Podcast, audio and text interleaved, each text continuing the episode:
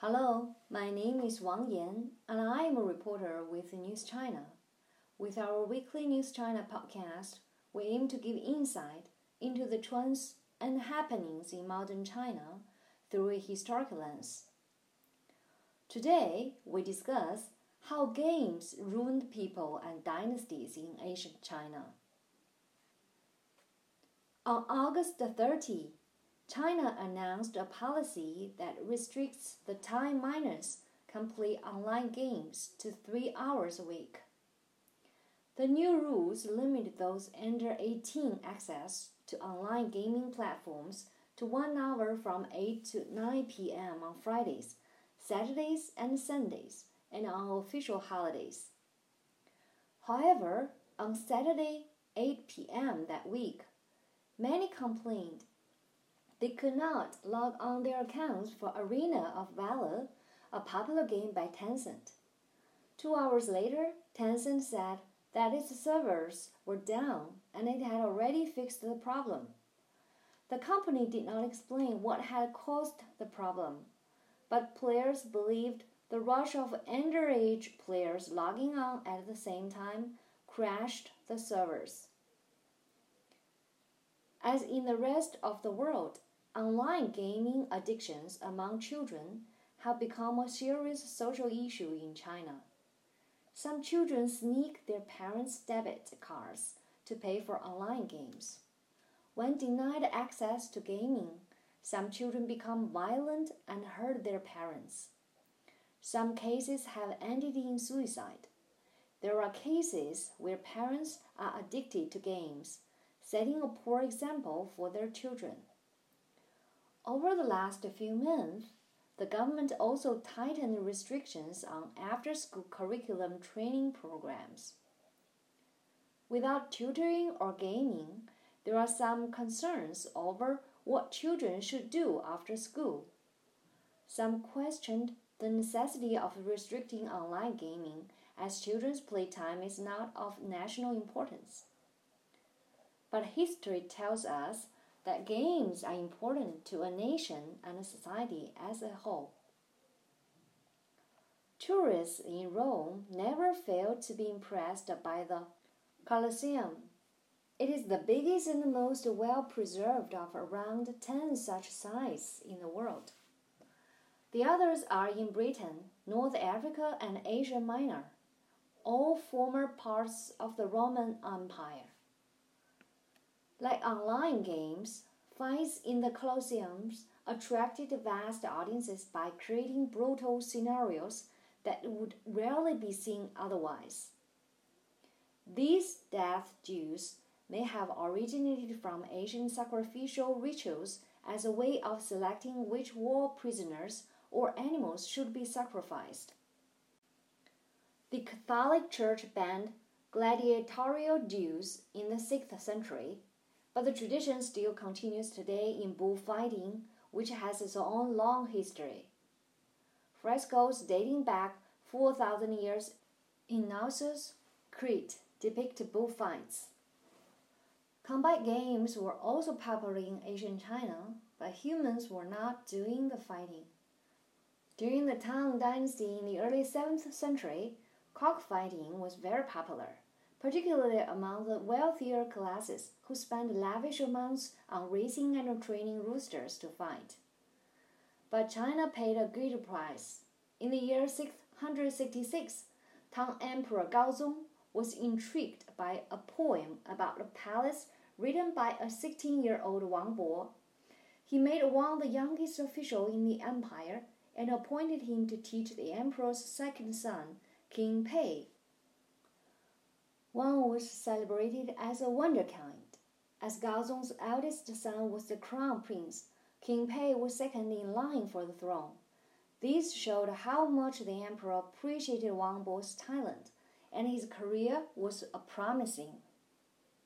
But King Pei indulged in cockfights, which he held with his younger brother King Ying. Wang Bo also enjoyed them and wrote a poem titled a letter of challenge against King Ying's roosters. His description of roosters' breathtaking valor impressed the readers so much that the article was widely circulated among officials. It finally reached the emperor. Gao Zong was furious. He blamed Wang Bo for misusing his talent to ignite a feud between the two brothers. Wang Bo was stripped of his official title and his political career ended. But Emperor Gaozong's grandson, Xuanzong, was also addicted to cockfighting. During Xuanzong's reign, starting in early 8th century, over 500 young boys were recruited to train roosters for the emperor. When the game was elevated in status as imperial entertainment, all of society became obsessed with it. From socialites and dignitaries to common criminals. The same year when Xuanzong took the throne in 712, Jia Chang was born to a poor family. His family could not afford to breed roosters, so he made wooden roosters to play. But he knew how to train roosters to fight. And when he was 13 years old, served in the imperial court.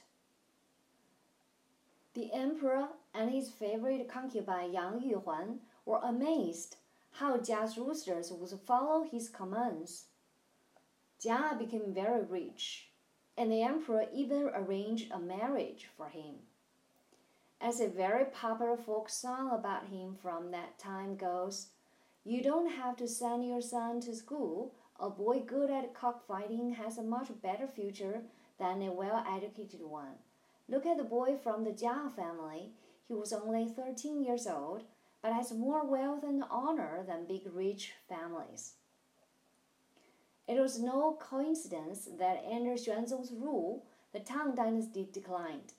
In Xuanzong's early years on the throne, he was smart and diligent, and the dynasty reached its peak.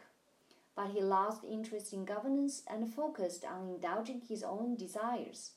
As Jia Chang's case shows, people who catered to the emperor's personal interest had a greater chance of success than those who served the greater national interests.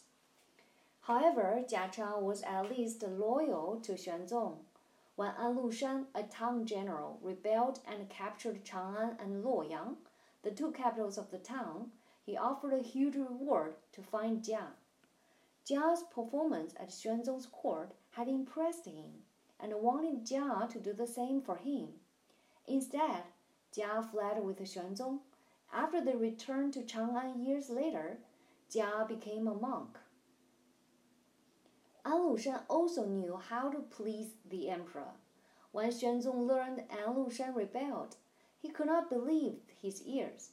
He had trusted An and his two last chancellors, who were both notoriously corrupt. Xuanzong's last chancellor, Yang Guozhong, was a cousin of his favorite concubine Yang Yuhuan. They knew how to make the emperor happy and got what they wanted. Xuanzong indulged himself in gaming, art, and women, and lost his empire. As An Lushan's army approached, he fled from Chang'an to Sichuan. On his way, his soldiers forced him to execute his favorite concubine Yang Yuhuan. Cultural pursuits can also become dangerous obsessions. Zhao Ji, the northern Song emperor who took the throne in 1101 with the regal title of Huizong, was a highly gifted artist. His paintings and calligraphy now hung in the Palace Museum in Beijing, Liaoning Provincial Museum in Shenyang, Shanghai Museum, and the Metropolitan Museum of Art in New York. But unfortunately, he misused his talents, and as an emperor, the consequences were devastating. Huizong was fascinated with collecting strange stones or large boulders of naturally unique shapes. He ordered for his subjects to collect strange stones from around the country to display in his private gardens. He cared little about the livelihoods of the people and had little knowledge of governance. His distractions were a chance for his officials to exploit the people. Stones were transported to the capital of Kaifeng on boats. Collecting and transporting these stones impoverished the people. Rebellions followed. These tensions were described in the classic novel Water Margin written by Shi Nai'an a few hundred years later in the mid 14th century. Stories of a few characters in the novel circulated among the public through storytellers years after the fall of the Northern Song in the 13th century. Facing political turmoil and a Jurchen invasion from the north, Huizong threw up his hands and abdicated the throne to his son, Qinzong. But both Huizong and his son were captured by the Jurchens and died after nine years of captivity. There is a famous Chinese axiom about addiction seeking excessive pleasure saps the spirit. It comes from the experience of a king in the early 7th century BCE. The king of Wei at the time in today's Henan and Hebei provinces was obsessed with breeding cranes. He transported his cranes in luxurious horse driven carriages. When the enemy attacked, his soldiers refused to fight for him. They complained that he treated his cranes much better than them, so he should send his cranes to fight. How could roosters, stones, and even cranes be of any harm? When powerful people indulged in them in excess, they ruined everything, including the power they held. How could virtual games make children forget the real world? They become harmful to children and their families when game companies exploit children's natural desire to play for profit. After the online gaming restrictions were announced, Many called on parents to spend more time doing something meaningful with their children, and for game companies to take social responsibility seriously and protect children. That is end of our podcast. Thank you to our writer Song Yimin, editor and translator Li Jia, and copy editor JT. We hope you enjoyed it, and thank you for listening. See you next week.